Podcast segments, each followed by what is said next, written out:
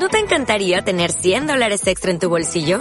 Haz que un experto bilingüe de TurboTax declare tus impuestos para el 31 de marzo y obtén 100 dólares de vuelta al instante. Porque no importa cuáles hayan sido tus logros del año pasado, TurboTax hace que cuenten. Obtén 100 dólares de vuelta y tus impuestos con 100% de precisión. Solo con Intuit TurboTax. Debes declarar para el 31 de marzo. Crédito solo aplicable al costo de la presentación federal con TurboTax Full Service. Oferta sujeta a cambios o cancelación en cualquier momento. Cómics, historietas, manga, tebeos, novela gráfica. El noveno arte tiene muchos nombres y aquí descubriremos qué lo hace tan especial. Bienvenido a One Shot Comics por Puebla FM.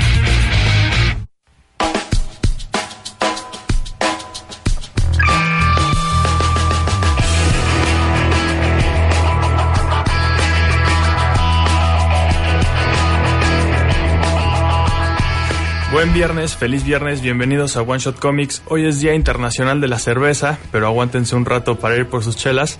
Vamos a hablar primero un poquito de cómics, ya después nos vamos por unas. Nada más háganlo con, con sean sensatos, no manejen ni beban, aunque sea un día de, cele- de celebración. Exacto. Nosotros seguro ahorita ah, veremos qué planeamos para echarnos unas, unas cervecitas. Eh, sin manejar, pero bueno, como dije, vamos a hablar de cómics. Este es, ya habíamos hablado hace unas, que tiene como tres, Tres semanas. sobre eh, tiendas de cómics, no muy en general. Convenciones, era más enfocado sobre convenciones. Sí, pero yo con Mike hablamos sobre Ah, Antihero, sí. entonces esta va a ser, lo voy a tomar como espiritualmente la segunda parte de la plática en One Shot Comics por Pueblo FM sobre tiendas de cómics. Esa primera parte se trató pues, más como de nuestra historia personal, como nos fue a nosotros con nuestra tienda Antihero aquí en Cholula. Hoy vamos a hablar pues más de más en general eh, y también nos vamos a ir un poco más atrás, un poco algunos añitos Algunas más décadas, atrás. algunas décadas.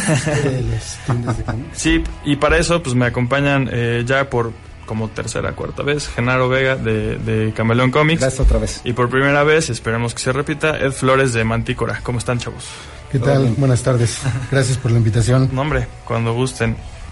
Entonces, pues, si quieren, nos vamos de, de lleno a este rollo. eh, Antes de empezar, Tú dime. este, quiero pedirle a todo el auditorio Ah, que claro. participen. Cañón, Sí, participen, hagan sus preguntas. Vamos a querer mucho, mucho, este, su opinión. ¿Qué opinan de las tiendas que hay en México Exacto. actualmente? ¿Dónde compraban ustedes? ¿Dónde compran? ¿Qué opinan de las ventas por internet? Grupos de venta por Facebook. Todo lo que quieran compartirnos, comentar, despotricar, es bien recibido. Y Sí. si se acuerdan de las tiendas de los noventas, que fue cuando empezaron aquí en México. Sí, claro, Sí, también. ¿cuál podría ser, puede ser algo como un, un punto de partida. ¿Cuál es su tienda favorita actual y cuál era, cuál es su tienda favorita que ya no está, por- al menos no, no en el mismo, la misma forma que antes, ¿no? Porque hay tiendas que siguen eh, en espíritu, por lo menos en internet, pero antes tenían una tienda física, por, por ejemplo. Entonces díganos cuáles son sus, sus tiendas de cómics favoritas. En lo que nosotros vamos platicando y al ratito vamos leyendo lo que nos ponen acá en Facebook Live. Si es que nos, nos están viendo por Facebook Live, ¿no? Si están eh, escuchándonos eh, por el 105.9, pueden hablar aquí a, a cabina. Los teléfonos son 273-7716 o 273-7717. Nos pueden dejar sus mensajes aquí con el fantabuloso equipo de producción de One Shot Comics por Puebla FM.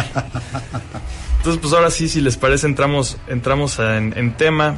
Pues más o menos como, pues cuál es la historia de, de los presentes aquí comiqueramente, en, bueno, comiquera y en cuestión de negocios, ¿no?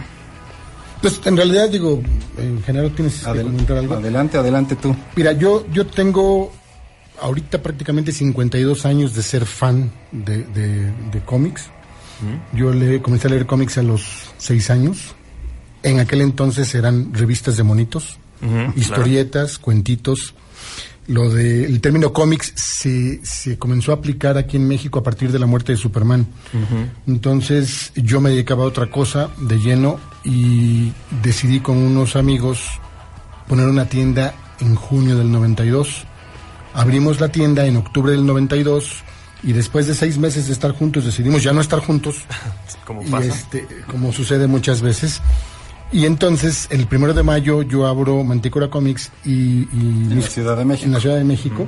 Y mis cuates abren una tienda que se llamó durante cuatro años eh, Comics S.A., Claro.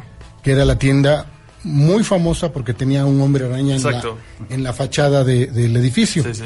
Desafortunadamente, y digo desafortunadamente porque esto es como, como en cualquier medio, la competencia es buena porque cuando no hay competencia aparece la incompetencia. A mí, a mí me, me dolió que, que terminaran en el 97 porque eh, ya no les fue posible eh, por números y por logística continuar trabajando. Eh, un golpe que pegó mucho fue la devaluación de, diciembre del 94. Al 19 de diciembre, puedo estar equivocado en las fechas, al 19 de diciembre del 94 yo contabilizaba 28 tiendas nada más en el DF. Estamos hablando de 28 tiendas legales de diferentes tamaños. Estamos hablando que ahí Comic Castle tenía eh, eh, tres tiendas, ya tenía la de Guadalajara, ya tenía la de Monterrey. Desde entonces ya. Desde wow. entonces. Y este eh, después ahí fue creciendo con, con la de Querétaro y, y no me acuerdo cuál es la otra que tiene. Hoy mejor conocido Castle como Fantástico, Fantástico. aunque algunas de las sucursales Exacto. todavía mantienen el nombre. Eh, es por, por situación contable, supongo. Yo creo. Entonces, este, el 19 de diciembre todavía éramos 28 tiendas. Viene la devaluación el 20 de diciembre Y quedaron y un puño. cinco o seis tiendas cuando mucho.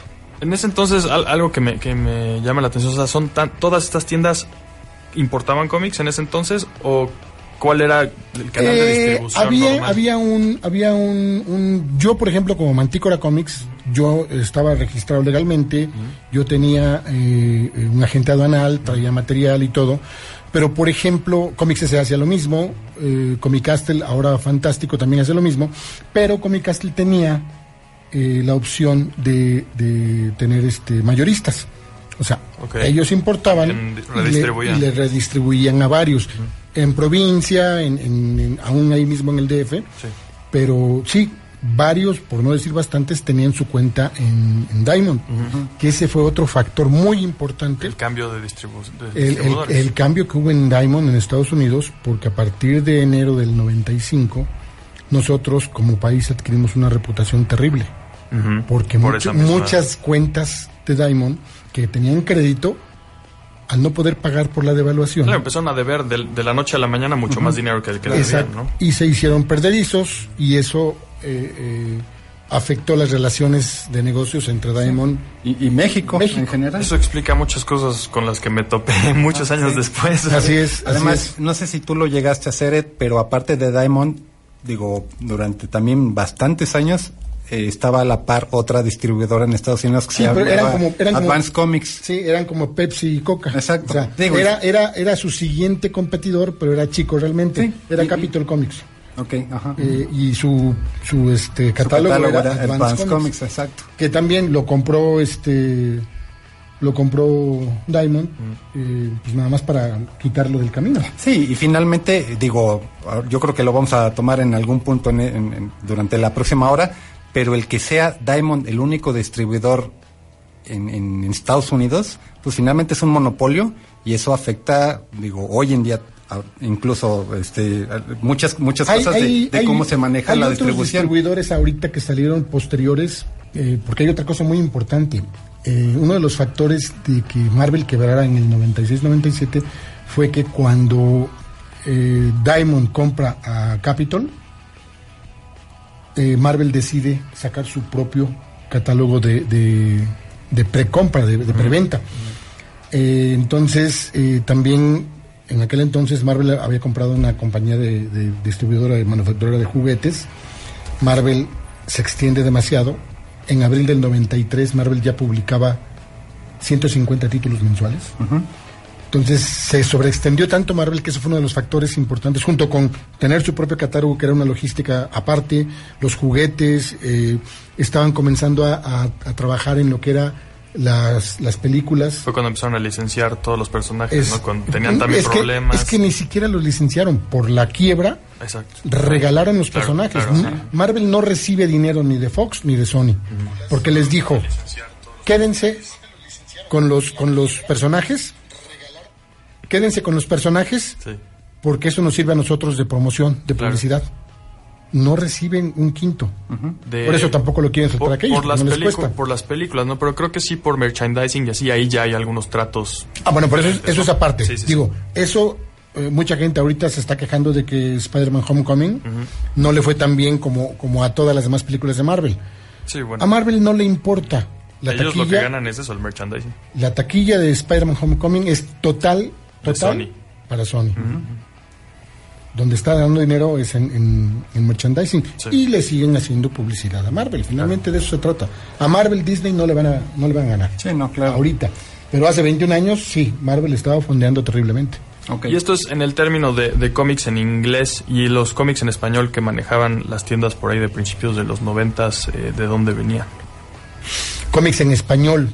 En realidad no había tiendas eh, de, de cómics en español. Digo, No todo, había- todo se manejaba por puestos de periódicos. Así es, así es. De revistas. ¿Qué fue lo que pasó? También que hubo tiendas de cómics que vendían, yo mismo lo hice. Eh, yo vendía este cómics en inglés y llegaban eh, cuates, dibujantes que habían eh, hecho ellos mismos su propio Ah, cómic. ya, ya. Ujú. Y, eh, por ejemplo, en aquel entonces llegaba un cuate que se llamaba Eugenio de la Parra, de, de Editorial Vid, De, de Manelik también, ¿no? eh, sí, pero Manelik era, estaba más arriba. Este Eugenio era como que el, el primo que, que se encargaba de la distribución. Y él visitaba las tiendas de cómics en inglés y les dejaba material a consignación de, de lo que sacaba en aquel entonces. Bit, ya novedades, creo que ya no estaba. ya no estaba. En los noventas. Entonces, eh, eh, ¿qué, fue, ¿qué fue lo que pasó? Cuando viene la devaluación, comienza a derivar el costo de los cómics hacia arriba y entonces muchas tiendas deciden irse hacia, hacia el cómic en, en español. Exacto. Y este. ¿Sí tenemos tiempo? Sí. Y sabes que además los canales de distribución de los cómics en español no eran como los, los conocemos ahorita, porque finalmente no había tanto mercado de tiendas, entonces para las editoriales no era tan atractivo estar haciendo esto que, que tú dices, ir a tocar de puerta en puerta a las poquitas tiendas Sí, no. para dejar un poquito de material, porque finalmente el grueso de sus ventas eran en otros puntos de venta. Sí, aunque existe, por ejemplo, en, en los noventas había eh, eh, algunos títulos, Dicinto, Dramatus. Dramatus es de un cuate, eh, Ricardo Llarena de Monterrey, fue de Ricardo Llarena, que ahorita es editor de heavy metal. Exacto. Entonces ellos llegaban y dejaban eh, 10, 20 ejemplares y así lo hacían con las, todas las tiendas que había. Como sus tirajes eran de 2.000, 3.000 ejemplares, en realidad si se vendían 200, 300 ejemplares en tiendas de cómics, para ellos era fabuloso. Sí, claro. era un Entonces universo. era una ayuda. Vamos a irnos a una pausa, regresamos en unos minutos con One Shot Comics. Búscanos en Facebook, Twitter, Instagram y YouTube como One Shot Comics. Regresamos.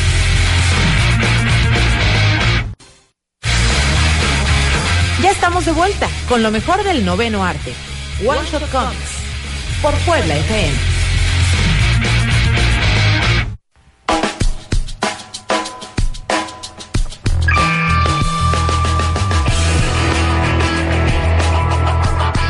Ya regresamos con One Shot Comics por World FM. Eh, estábamos hablando antes del corte un poco sobre eh, pues la situación de las tiendas de cómics a principios de los noventas. Ya habíamos empezado a hablar de, de que lo- la misma gente de Editorial Vid estaba visitando las tiendas para, para ofrecerles eh, material a consignación. Eh, como eh, ya estaba por ahí Diamond Comics, ya estaban eh, trayendo, vaya, de por sí estas tiendas, como me decías Ed hace rato, las tiendas pues básicamente se dedicaban a- al cómic en inglés. Y luego está este, este rollo de la devaluación y pues algunas desaparecen, ¿no? Eh, o bueno, hay, hay problemas con, con la mayoría, como habíamos dicho, por pues, las deudas se hicieron, se multiplicaron prácticamente. Sí. Eh, muchas tiendas eh, cambiaron el giro. Seguían vendiendo cómics, pero ahora ya eran cómics en español. Todo lo que hubiera en español y eh, eh, todo lo que podían conseguir de, de atrasado de Novaro, por ejemplo, de, de novedades, de La prensa. La prensa, que no había tanto auge ni tanta... Conocimiento de la gente, si hubiera habido esa, Exacto, y esa- no, esa no, época. no lo buscaban tanto. Ahorita, eh, ahorita ya es otro, otro, otro panorama en, en- en lo que se refiere a esos cómics o revistas de monitos o historietas de los 40, de los 50 y de los 60 en español. Ya están muy cotizadas, muy buscadas, ya hay grupos en Facebook de, de, de gente que compra esas variantes de México, porque así la ven como variantes. Claro. No como, no, solo no como reimpresiones que no no, solo tienen mercado valor. nacional, ¿eh? Hay mucha demanda en toda Latinoamérica. Sí. Y bueno, en, ese entonces no, no teníamos internet, entonces también yo creo que implica un poco el asunto de, de que no se conocía, no era tan conocido que existían todas estas ediciones, ¿no? Hoy en día, pues con una... Bueno, tampoco hay, es como que haya mucha información súper a la mano de todo esto, pero sí hay grupos, hay uno que otro blog en donde puedes más o menos investigar y saber qué hay por ahí. Yo creo que también tiene que ¿Sabes- ver un sabes, poco. ¿Sabes cuál es el problema también? El problema que sí hay ahorita, que no hay gente realmente que sepa. Entonces tú puedes, eh, yo puedo poner un blog de, de programas de radio porque ya estuve en un programa de radio y no me siento que ya soy... Ok. ¿Sí, sí me explico? Sí, sí, sí. Entonces, aún en esos grupos eh, hay mucha gente que es, eh, es eh, eh, perito en el tema por las películas. Ha visto las películas y ya sienten que son peritos. que exacto, que se sienten. Exacto. Una cosa es Entonces, eh, eh, cosa- por ejemplo, yo cuando vendía cómics a- a- en los noventas a provincia, pues era por correo. Me llegaban las cartas y era fabuloso que te llegara una carta de, de Querétaro o de, o de Coahuila y la abrías y era, este, Mantícora, lo vi en una convención eh, X y quiero pedirle tales o cuales cómics de, de- y era otro rollo también porque Todavía le tienes que decir cuáles tienes y cuáles no, supongo. Exacto, exacto. Algunos me decían, eh, aquí está mi teléfono, llámame, Ah, cuáles tienes, pero, pero muchos era todo por correo y era un lapso de cuatro meses para que, para que, Para que se concretara una situación desde que, desde que él escribía hasta que los recibía. Hoy nuevo. acabo de comprar unos cómics en eBay que tenía un- eh, programada una notificación que me avisara cuando hubiera nuevos listings de esos cómics que estaba buscando. Me avisan en la mañana, oye, está este. Ah, lo llevo buscando como dos semanas, pum, comprar. Ya lo mandaron, hoy mismo ya lo mandaron. Sí, te llega la O semana sea, que entra, obviamente estamos hablando de cosas. Cómo, cómo han cambiado las cosas un poco, ¿no? Y también la- el formato de las tiendas de cómics. Ese es otro factor tan muy importante. Cuando compras tú como coleccionista, como él, le avisan que está el cómic, perfecto, este, lo compro, pero cuando eres tienda, como nosotros, no podemos hacer eso. ¿Por claro. qué? Porque tenemos que comprar bastante material para que el envío no, no pegue Sí. en, el, en el costo del, En el costo del cliente al final. cliente. Sí. ¿no? ¿Por qué? Porque le podemos decir, te cuesta 20 dólares más 20 dólares de envío, ¿lo quieres? Híjole. Y, Igual te dice que sí, pero eso lo va desanimando. y ¿Qué es lo sabes, que sabes que ahí, ahí se enfrenta un poquito la inmediatez que tú comentas ahorita y el retraso que podemos tener nosotros. A mí me escriben clientes, oye, me interesa tal cosa. Ah, órale, sí te la consigo En en, tanto. dos semanas o yo qué pero, sé, ¿no? Pero espérate tantito porque precisamente lo que dice, yo no importo con, con mensajería porque se te eleva el precio y obviamente eso lo tienes que trasladar. Que hay gente que sí lo paga, ¿eh? Sí, pero, pero la mayoría de la gente, este, no, o sea, entre más barato mejor. Entonces, ¿sabes qué? Este, tu pedido va a tardar de cuatro a seis semanas porque viene por correo Mínimo. ordinario, hay que juntar más órdenes y este, no, pues es que es para un regalo, no es que ya lo que, o sea, Ah, sí, lo de los regalos es el, clásico. el hecho claro de ha que ya lo puedan Pero aparte lo quieren barato, o sea, lo Sí, quieren sí, rápido. el hecho de que barato. ya lo puedan comprar por internet eh, en, en un tras, Sí. es este, ¿Quién- a veces es muy frustrante. quien se para- avienta, porque hoy, hoy en día yo creo que tampoco está tan, por lo menos no como en Estados Unidos o otros países, la gente todavía no está tan acostumbrada, aún no, aunque ya tenemos Amazon México y ha avanzado, pero todavía, todavía hay gente que te dice, pues tú pídeme las cosas, casi casi tú cómpralo en Amazon y yo te lo pago, ¿no? Sí. Eh, todavía no está tan... O sea, la gente todavía eh, confía, por ejemplo, en, en grupos de Facebook un poquito más que es trato de persona a persona que dar la tarjeta o, o, oye, ¿no tienes pagos en Oxxo? Pues sí, a lo mejor en eso confían un poco más. Pero ese es el problema que mucha gente no sabe. Exacto. Pagos en Oxxo, cuando es tarjeta saldazo, tiene muchos problemas de Esa es la tarjeta de Oxxo, ¿no? Sí. La misma, ok. Tiene muchos problemas de, de- de fraudes. ¿Por ¿Ah, qué? sí? Porque no es, la, no es el mismo tipo de tarjeta que el tarje- la tarjeta Banamex. Aunque la controla Banamex, no es lo mismo. No tiene el los mismos Exacto. seguridad. O sea, y, y menos si están pagando con, con Western Union, el que recibe el dinero no hace nada y no hay ningún problema. Entonces, sí, sí, Sí. es complicado ahorita. Lo que lo que ayuda mucho, y yo lo, lo- todavía lo estaba comentando hace un rato, lo que tienes como vendedor es tu palabra, tu reputación. Entonces, eh, volvemos a lo mismo. Yo iba a convenciones o he ido a convenciones últimamente y hay gente que me conoce de hace 20 años y yo no me acuerdo de ellos. O sea, hasta te sientes mal, pero en realidad digo, así es. Y mucha gente, eh, aún en los grupos de Facebook, me dicen, este, pues, ¿sabes qué? ¿Qué me puedes decir de este cuate? Eh, ¿es, es, ¿Tiene buena reputación o algo? Le digo, mira, la verdad no sé, es que lo tienes de contacto. Y si tú lo tienes de contacto, pues debe de ser buena persona. Le digo, no, no te confiesa eso. Sí, sí. O sea, muchas veces mi reputación, buena o mala que pueda ser, eh, puede incidir en que en que se hagan tratos que no sean convenientes. ¿no? También una cosa es que sean amigos de Facebook, Facebook y otra cosa es que sean amigos en la vida real, y otra cosa es que tú ya lo recomiendes personalmente. Y también una cosa son amigos y otra cosa son negocios. Así es, sí, así claro, es, por totalmente. supuesto, esa, esa cuestión. Eh, ¿Qué más? Ah, este, yo quería comentar que, eh, digo, un poquito retomando ahorita lo, lo que está sucediendo actualmente. Los canales, por ejemplo, bueno, estabas platicando de Vid, tenían sus tiendas Vid, este, digo, que la más famosa era la de, La de Insurgentes. La de Insurgentes y la de Pino Suárez. y la de ¿no? Pino Suárez, que es la que, la que mantiene grandes. ahorita, para los que no sepan, Vid se transformó eventualmente en lo que es Camite hoy en día. ¿Legalmente? O- Le- o este, Pues no. hasta donde yo sé, creo que no era una situación muy conocida. O sea, lo hicieron No, y- emplea- ex empleados de Sí, la, Sí, la gente de Camite o sea, ajá. totalmente lo, lo niega, es como no, no somos lo mismo, y es, es un pro- es un proyecto nuevo, pero pues sí, Pero hay, hay gente de ahí- que era de Vid que ahora está De ahí en salió, Camite, exacto. ¿no? Entonces, ahorita lo que está sucediendo, digo, aparte de que hay ya tiendas más consolidadas, la- yo creo que la más fuerte es actualmente Fantástico. Siempre ha sido la más fuerte. Este, el hecho de que, por ejemplo, Camite, Panini empiecen a abrir cada vez más puntos de venta, ya no solo de distribución a nivel este puestos de revistas, sino que empiecen a tener Sí, tienen sus propias tiendas. sus propias tiendas. eso, es un problema también. ¿Por es- qué? es un problema y una solución. No, no puede ser solución cuando yo a ti te doy este cómic en 20 pesos para que lo des para que lo des en 30, ¿sí? Y yo también lo estoy vendiendo. Y luego hay gente que puede llegar y decir, "Oye, en Camite o en cualquier tienda de ese tipo, yo te compro a ti estos 10 cómics, dame un descuento." Los cómics que tú estás vendiendo, el descuento que tienen no es lo mismo, no puedes darle el mismo descuento. No, claro Entonces, ahí Camite está teniendo competencia desleal contigo. Te vendo para que vendas y yo también vendo. Y en ¿Dónde parte por eso el mismo, mismo fantástico, el mismo fantástico ya no vende cómics en español y muchos por ese tipo de cuestiones, ¿no? También por su participación en, en las convenciones que pues llegan y tienen 20% de descuento.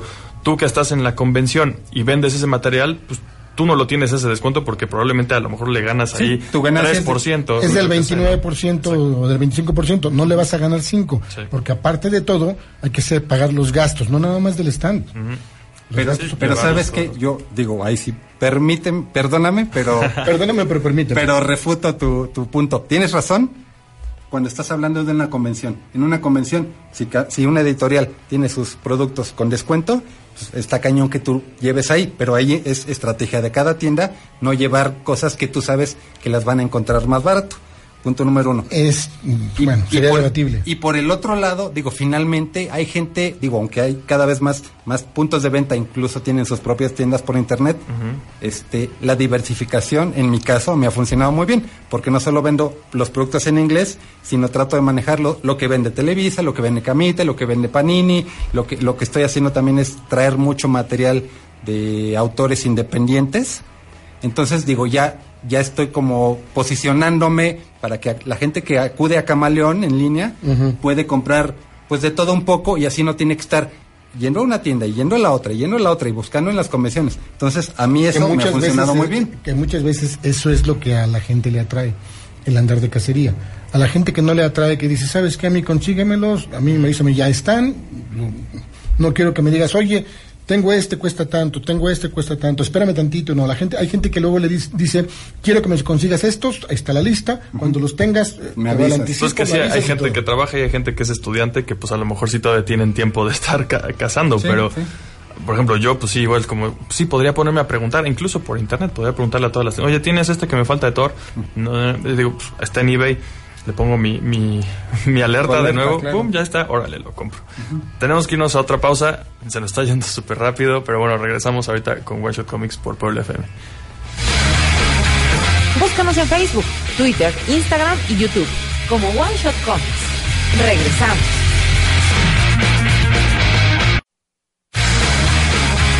Ya estamos de vuelta con lo mejor del noveno arte.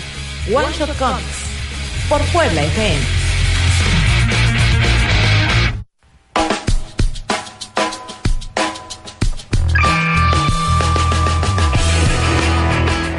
Volvimos, eh, estamos en vivo por Facebook Live y también por el 105.9 FM, Puebla FM. Déjenos todos sus comentarios, eh, si nos están escuchando, bueno, como sea que nos estén escuchando, nos pueden llamar si así quieren y dejarnos un mensaje al 273-7716, 273-7717, o si, si no quieren pagar por su llamada, pueden llamar también al 01800 224 3000 o pues acá en el, en el Facebook Live también está bien fácil este, buscarnos como One Shot Comics, si no es que ya nos siguen. Y pues aquí pueden dejarnos sus comentarios sobre tiendas de cómics, cuáles son sus tiendas de cómics favoritas, conocen tiendas de cómics, no conocen tiendas de cómics, cuáles son sus tiendas de cómics menos favoritas también, ¿por qué no? Entonces, eh, déjenos acá sus comentarios y los vamos leyendo conforme vaya avanzando, que ya estamos a la mitad del programa. Se fue muy rápido. Sí, pero bueno, eh, vamos por ahí. Pues ¿Qué, les parece si precisamente por eso damos ya un, salto un poquito? O bueno, no, ¿qué, es lo que pasó, por ejemplo, con, Mantícora en, de, la, con la devaluación, cómo les fue? durísimo, durísimo, porque de diciembre del 94 de vender 100 pesos, a febrero del 95 vendía 10 pesos diarios. O sea, sí era, era, fue un, un golpe muy, muy, muy duro. En el 96 eh, un, el dueño de una, eh, el hermano de la dueña de una tienda de cómics decide hacer una, una mm, convención aquí en Puebla, que muchos recordarán eh, ese evento. no fue muy, muy agraciado el evento y de regreso el camión donde iba la mercancía de todas las tiendas, de las grandes y de las chicas, incluyéndome, incluyendo Comics S.A., incluyendo Fantástico, eh, con mi casa. Con mi casa en ese entonces. Este, se lo robaron. El, el que hizo el evento no aseguró. Entonces, ser una de dos, o le rompías las piernas o te aguantabas. muchos, muchos decidimos aguantarlo, porque ¿qué podías hacer, no? Pero el golpe fue muy duro. Yo me tardé cuatro años en recuperarme realmente, hasta el 2000. Y ya para, para ese entonces, eh, la economía se había eh, equilibrado un poco. Entró Fox, que, digo, de una u otra manera eh, cambió el panorama económico en el, país. Y yo seguí todavía 11 años más con la tienda, física, o sea, físicamente, quiero decir, como dicen los gringos, con, de tabiquitos y mortero. Brick and mortar, ajá. Exacto. Y este, no sé ahorita cómo ves tú el panorama de las tiendas actualmente. Digo, estaría bien que nos, nos dijeran, como tú insistes, que en cuáles son sus tiendas favoritas, en dónde compran, pero por lo menos, digo, finalmente en la Ciudad de México se, se están siguen centradas las, las, las, las, más grandes, las más importantes. Está fantástico. En realidad es una importante, o sea, es, perdón que te interrumpa, está fantástico con sus, su matriz y dos sucursales. Sí, en la misma ciudad. Pues, Digo, estamos hablando de que es un, aglomerado de 26 millones de habitantes. Entonces, que no creo que le esté yendo muy bien porque la competencia está muy, muy dura. Yo estoy calculando, y lo he comentado varias veces, que debe de haber alrededor de unas 200 tiendas de cómics virtuales, todas paridas por Facebook. Claro. Entonces, no creo que le esté yendo muy bien, pero bueno, sigue siendo el gigante que todavía se niega a morir porque yo siempre lo he dicho, el, el, futuro de las ventas en general, de lo que tú quieras, es por internet. Pero si tú entras a la, a la tienda por internet de, de, Fantástico, creo que tiene muchos problemas todavía. Sí, no, tienen la mejor interfaz. Sigue pareciendo una tienda de hace 15 años. Para tener el dinero que tienen, era para que lo hubieran mejorado. De acuerdo. Entonces yo decidí en el 2011 cerrar eh, eh, mi tienda física y emigrar hacia, hacia internet, totalmente. Digo, aunque ya vendía por internet, eh, no era lo mismo. ¿Qué año fue eso? 2011. 2011. Aunque yo desde el 2000 ya vendía en Mercado Libre. Mucha gente me conoce por Mercado Libre. Y en 2011 no había tampoco Facebook como es hoy. No, no, no, totalmente. Era, entonces, porque ¿qué tipo? Era un, un sitio web con, mis contactos, Mis contactos, o sea, los que eran mis clientes, se les notifiqué que, que en realidad los grupos comenzaron en el 2013.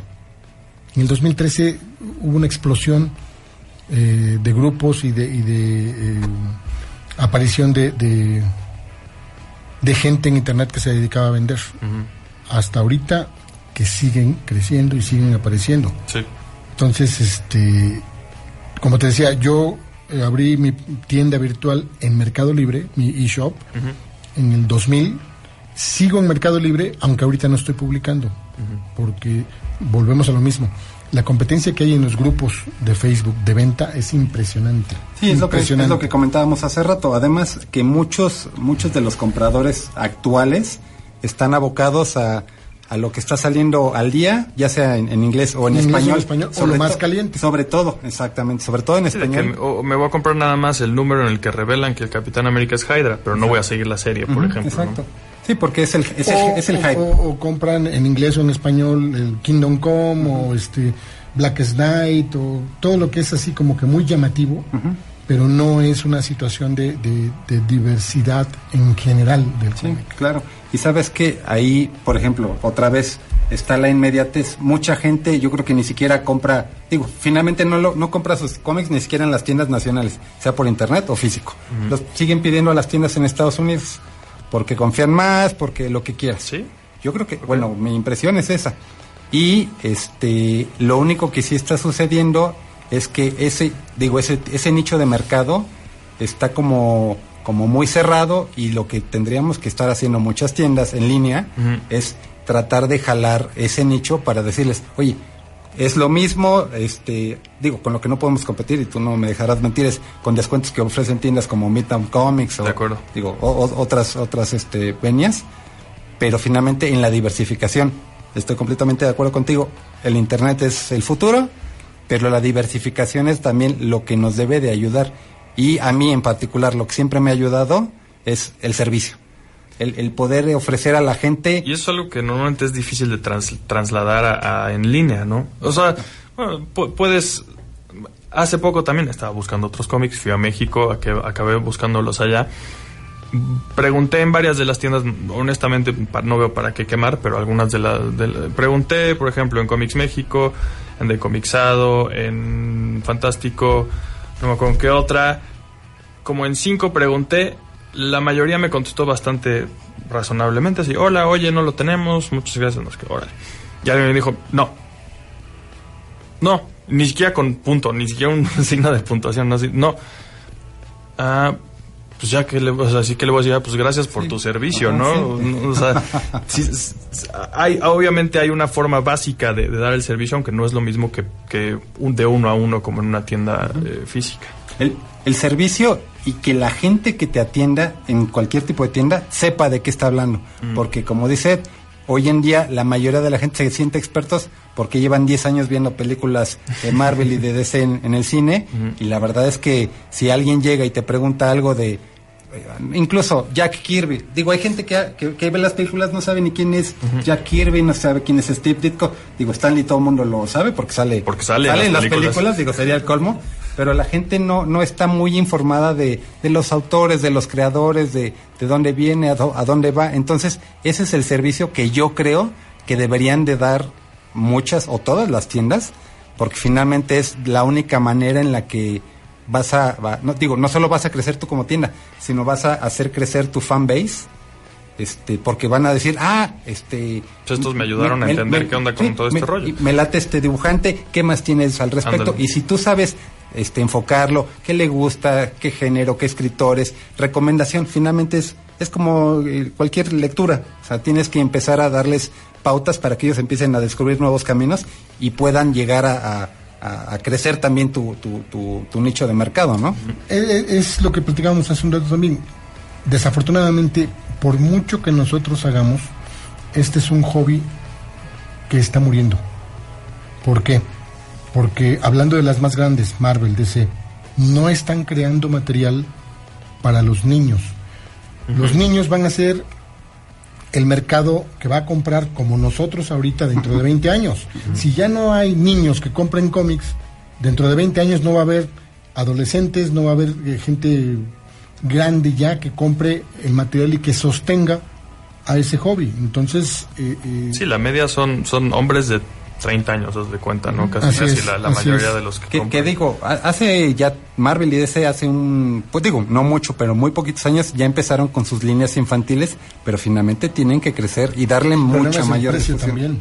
O sea, eh, nuestra economía, olvídalo, no, no es comparable ni equiparable, pero eh, hablando de economía, que un chamaco de Estados Unidos, por mucha lana que le den de, de allowance, de mesada, que se pueda gastar cuatro dólares en un cómic y quiera comprar tres o cuatro o cinco cómics, A la semana. estamos hablando de 20 dólares. 20 dólares ya no es cualquier cosa para un chamaco. y otra cosa que se me ocurre también es el, el lugar, o sea, porque también tanto en algún momento, creo que mucho antes también en Estados Unidos, pero que encontrabas los cómics, te das cuenta, en la, en la convenience store, ¿no? En la, en la tienda. ahí. farmacia, Sí, y acá pues, todavía, hasta la fecha, pues los encuentras en puestos de periódicos o en, hasta en Walmart y tiendas de estas, pues ya ves, eh, en las, ca- hasta en las cajas ves cómics y...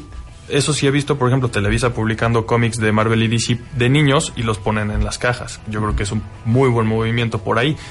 Pero en el mercado en, in- en inglés, pues eso es otro rollo, porque ahí sí ya no ves cómics más que en tiendas de cómics prácticamente, o en librerías. Eso es otro tema muy importante. El mercado directo en Estados Unidos fue uno de los factores principales Sí. para que el, el hobby del noveno arte se haya ido a pique. Porque en aquel, en aquel momento, exacto, en aquel momento, cuando no había mercado directo, podías encontrar en cualquier parte cómics. La gente veía, pasaba, ay, mira, un cómic de Superman, un cómic de Hombre Araña, un cómic de esto. Lo compraban. Ahora, para comprar un cómic, tienes que a veces desplazarte 10, 15, 20 millas para ir a la tienda de cómics que está en el otro poblado o está en la ciudad para conseguir los cómics que tú quieres. El, el observador casual, el comprador casual, no va a encontrar ese material ya disponible. Por eso, por ejemplo, con, con nosotros en Antihero, cuando, cuando abrimos y veíamos que la gente llegaba así como, es como, como Big Bang Theory. Y era la- lo, porque la gente no veía cómics en ningún lado. O sea, no los veías en tu vida cotidiana más que ya que ibas a un lugar súper especializado como nosotros cuando abrimos en Cholula. Era como en la vida. Habían, había gente que llegaba y así, oye, ¿son películas? A mí me pasó muchas ¿no? veces. O sea, así muchas veces. ¿qué, qué es esto? ¿Qué es esto que tengo en mi mano y que estoy viendo? ¿Esto es una película? ¿Es un cuento para colorear? Porque ya no los ve, ya no lo- los veía la gente pues en, en- en su día a día. Tenemos que irnos a otro corte. Ya vamos a, a- a por la recta final. Pero bueno, No regresamos en unos minutos con One Shot Comics por Pueblo FM. Búscanos en Facebook, Twitter, Instagram y YouTube como One Shot Comics. Regresamos.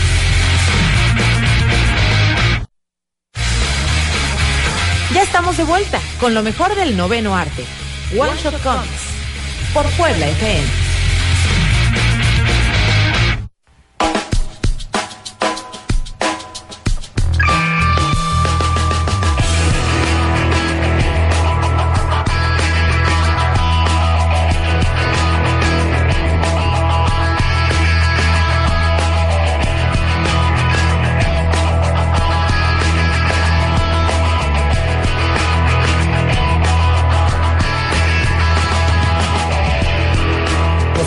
Estamos de regreso con One Shot Comics. Está poniendo bueno el chisme detrás de los micrófonos. Como ya dijimos hace rato, seguramente estaría bueno echarnos unas cervezas en el Día Internacional de la Cerveza. Pero bueno, aquí seguimos eh, por One Shot Comics hablando sobre tiendas de cómics.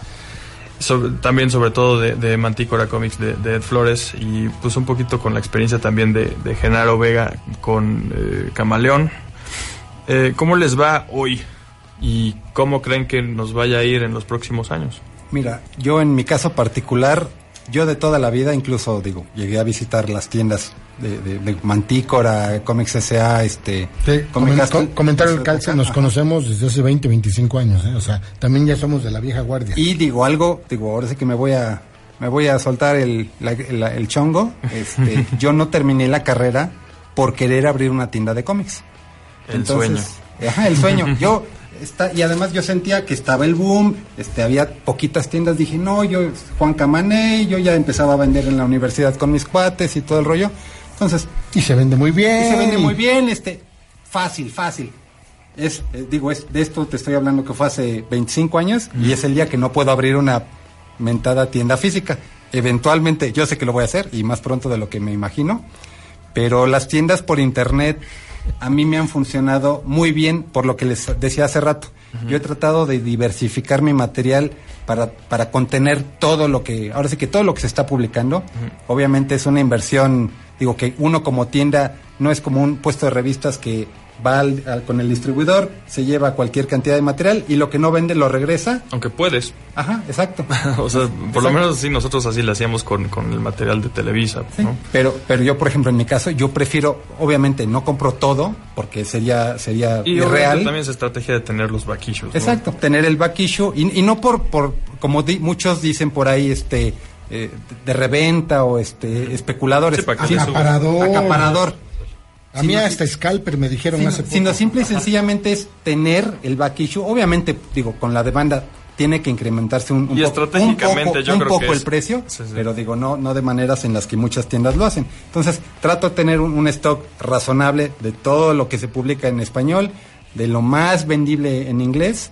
Yo también de toda la vida me traté de especializar mucho en, en material eh, independiente, en material europeo, pero bueno, el mercado finalmente es, es cada vez más reducido por lo que dice los niños no digo no saben eh, quién es o, o qué es y su contacto más este cercano son las películas O sea, sí saben, pero por las películas. Es como, soy fan de Iron Man. O sea, es como, mira, mi hijo es fan de Batman. Pero pues porque ve las Hubo, películas. hubo una discusión eh, hace un par de días precisamente de que cómo es posible de que seas fan de las películas, pero tengas que ser fan de los cómics. Pues digo, la lógica dice que si te gusta algo vas a buscar lo demás. O sea, La alguien, fuente. al- con- alguien decía, ¿por qué tengo que ser fan de los cómics? ¿Por qué tengo que ser fan de los cómics? Pues es que si me te gustan gusta, las películas. pues de ahí viene. Claro. Yo quiero pensar pero que a ver, querrías investigar. explica- explícale eso a alguien que te conteste. Sí, sí, sí. A mí me gustan las películas, yo no tengo Y por qué ir a los cómics. Y yo les contesté, bueno, si no leen cómics, menos van a leer libros. Digo, y vamos a seguir como estamos o peor. O sea, la gente ya no lee. Y si no leen cómics que tienen la ayuda de las figuritas y los monitos, ¿cómo queremos que lean libros? Sí, de Digo, acuerdo. porque aparte esa es una, esa es una progresión natural. Yo comencé con cómics, sigo leyendo cómics, pero ya leo que es, lo, libros. que es lo que se esperaría pero finalmente digo ya ahí nos metemos otra en, en otro rollo de la educación que se Sí. que se lleva en la familia y Claro. etcétera no digo ya es, ya es como complicado pero finalmente de lo que se trata es que, que busquemos o por lo menos en, en mi caso y ya creo que lo habíamos platicado en alguna ocasión cuando yo tengo el- el- los accesos a, a las exposiciones, a las convenciones como la mole, como Conque, cuando la gente se acerca, yo no trato solo de, de vender por vender, trato de, de incitar, de crear una, de plantar una semilla en el lector, tenga 10 años o tenga 40 años, oye, estoy buscando tal cosa, un regalo para mi hijo, ay, ¿qué le gusta? Y a lo mejor ni siquiera me voy con lo convencional, me voy a lo mejor con, con, con, con, con- con- con cosas. O no que- haces lo que hacen mucha gente. Cuando te piden un regalo y les quiere y les vendes lo más caro, aunque no sea lo idóneo, No, no, no. como regalo. Porque Pero fina- con tal de vender, Porque finalmente de eso se trata, de crear semillas, de plantar semillas para que en 20 años sigamos teniendo negocio, ¿no? O ahorita sea, en la con que me dio mucho gusto ver, yo no fui como expositor, fui como, como visitante totalmente. Me dio mucho gusto ver a, a niños, a niños que buscaban cómics en inglés, no en español, en inglés. Es algo que escuché mucho, bueno, yo estuve en la, en la Conque, pero algo que escuché mucho de la gente es como vi- vinieron muchas familias. Exacto. Y entonces pues había muchos, parece que había más niños que normalmente, no sé, en la mole o, o otro tipo de otras convenciones. Entonces, ahí están, o sea, ahí están los pequeños fans, nada más hay que llegar a dar, ponerle los cómics en las manos. Sí, claro. Y, y finalmente, digo, muchos adultos que no saben el- al día de hoy qué es un cómic o quién es Batman o quién es Spider-Man, cuando van precisamente a las convenciones, es como que quitarles el miedo, porque finalmente van a las convenciones, a lo mejor jalados por lo que va a haber mediático de, Sí, de series de televisión, Cars, de estar, películas, sí, de cosplay, de cualquier de cosa, los, las cosplayers, lo que sea. Entonces es como quitarle el, el miedo a las familias, o sea, porque finalmente es, ese es un mercado que, que las convenciones están atacando mucho y ok, llegan, entran, pero a lo mejor no compran, no consumen porque no conocen, no conocen el Es que es, material. es un problema superiónico, ¿no? Que este que de repente Hollywood haya tomado todos estos IPs, todos estos personajes y todos estos universos que ahora todo el mundo quiere hacer su propio universo de momias o- o de lo que sea basado en lo que empezaron a hacer Ditko y Lee co- con, los Fantastic Four y los Avengers, etcétera. Pero es la ironía está en que pues esos son eh, industrias multimillonarias, pero pues no jalan a los cómics. Entonces eh, hay un- hay algo ahí que hay que quebrar de cómo llegas y también por medio de, de las tiendas o el mercado directo, pues es una de las de los factores ya es habíamos que, dicho, ¿no? es que ese es un factor. La gente ahorita que está yendo a ver, lleva a sus hijos a ver las películas de superhéroes, a los niños les llama la atención. Les dicen, oye, pa, pues digo, quiero, quiero ver un cómic, a ver cómo es. Van a una tienda de cómics, oye, de los Vengadores. Toman un cómic de los Vengadores y nada que ver lo que están viendo en el cómic Con lo que con lo que vieron sale en en la- las películas. Entonces no hay una relación de, de- de afecto inmediato para que les haga gastar dinero en cómics. Hay un poquito, ¿no? O sea, se empieza a ver, por ejemplo, con, con Guardianes de la Galaxia, que eran personajes, y son personajes que cuando salió la película, ¿quién conocía a los Guardianes de la Galaxia? Hoy en día, vaya, quien sea, ¿no? Gente que en su vida ha agarrado un cómic, los conoce. Y Marvel empezó a ponerles los mismos looks a los personajes ahora en los cómics, ¿no? Entonces, más o menos tratan de adaptar, pero pues es, es una carrera muy larga que, que yo creo que apenas se, se empieza a correr, ¿no? A gestar, sí. a tratar de, de, de alguna forma jalar esta gente que ve las películas a que de veras Y, lo... y ahorita que, eh, porque hemos, nos hemos enfocado en las películas, ¿qué pasó, por ejemplo, con los videojuegos? El caso más concreto, Injustice, Ujú. que fue un super un hit, y de ahí, pues se desprendieron los cómics, este, se han hecho en México cualquier cantidad de impresiones en diferentes formatos, de diferentes costos, para todos los bolsillos, pero es Yo me preguntaría, por ejemplo, eso. un fan de un fan de Injustice que vaya es fan acérrimo de de lo del juego, digamos que ve ahora que está sacaron un box set con todo todo Injustice, no todo el cómic de No, Injustice. no todo, los tres que se han publicado, Injustice ocupa cinco años, pero bueno. Exacto. Bueno, todo Injustice que se había publicado acá, eh, se lo compra y luego comprará más cómics o se lo queda como un artículo, como parafernalia del videojuego.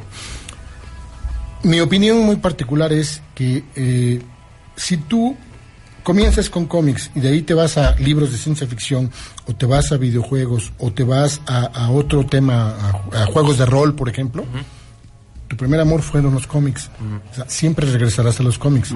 Pero si tú empezaste con el videojuego, lo más probable es que compres los cómics nada más como rareza, como algo eh, atractivo, algo secundario relativo al juego que te gustó. Cuando sale el juego de Batman de Arkham, DC sacó también un cómic de, de Arkham, y a mí me han pedido gente que nada más quiere los videojuegos, el cómic nada más por el videojuego, no es porque les interese entrar al, al mundo del cómic. Sí, claro. O si llegaran a comprar el Arkham Asylum original, van a ver que pues nada que ver, ¿no? Porque pues vaya, es, es totalmente otra cosa. Entonces sí, sí está, está un poco Es- difícil. sí, es lectura Pero difícil. tenemos, bueno, sí nos han estado dejando acá varios comentarios. Mm, Me gustaría aprovechar porque ya estamos en los últimos minutos. Tyler Durden, órale, tenemos a Tyler Durden por aquí, Camaleón Comics en Puebla e Internet, por supuesto que lo conoce. Alguien que busca unos cómics por ahí, pues suerte, mano. Sí, o sea, No, sí. Tanto Ed como De- de- un de servidor, ¿no? Televisa. te podemos ayudar. Sí, pues eh, echen, echen, echa el mensaje y aquí a ver si, si lo logran. Julio Gómez, yo tengo... Mira, aquí ya encontró alguien que tiene el Batman 41. No, perfecto. Qué ok. bueno que se encontraron aquí, chavos. Recomienden la página. Por aquí Fiona Fu nos dice que vayamos a las escuelas a promover la lectura por medio del cómic. Eso es algo Sí. que, que sería muy interesante. Sí. Y sabes qué, digo, yo tengo mucha relación con, con los creadores independientes que digo, están en la mole, han estado en la conca y todo, y los invitan mucho a las universidades. Por un lado, yo, yo supongo que es para promover eh, la lectura, el consumo del cómic, de sus cómics en particular. Sí. Y por el otro lado, los, los, los invitan como casos de éxito. Sí. Porque finalmente, y lo que tú decías, el boom del Internet, tú también, o sea, a muchos de ellos, por ejemplo, Alejandra Gámez, también ya lo platicamos la vez pasada. Sí. Ella, ella surgió este, haciendo sus webcomics o, o los mismos yurts de papier. Y este, y digo, co- con, la inmediatez y, y la publicación mañana, tarde y noche, la verdad es que se hicieron de un público inmenso y ahorita muchas universidades lo solicitan pues para, para platicar con los chavos de, de- de lo que se trata esto y cómo ellos poder impulsar sus propias creaciones. el problema también es que Internet ha hecho triunfadores a gente como Andrés Navi.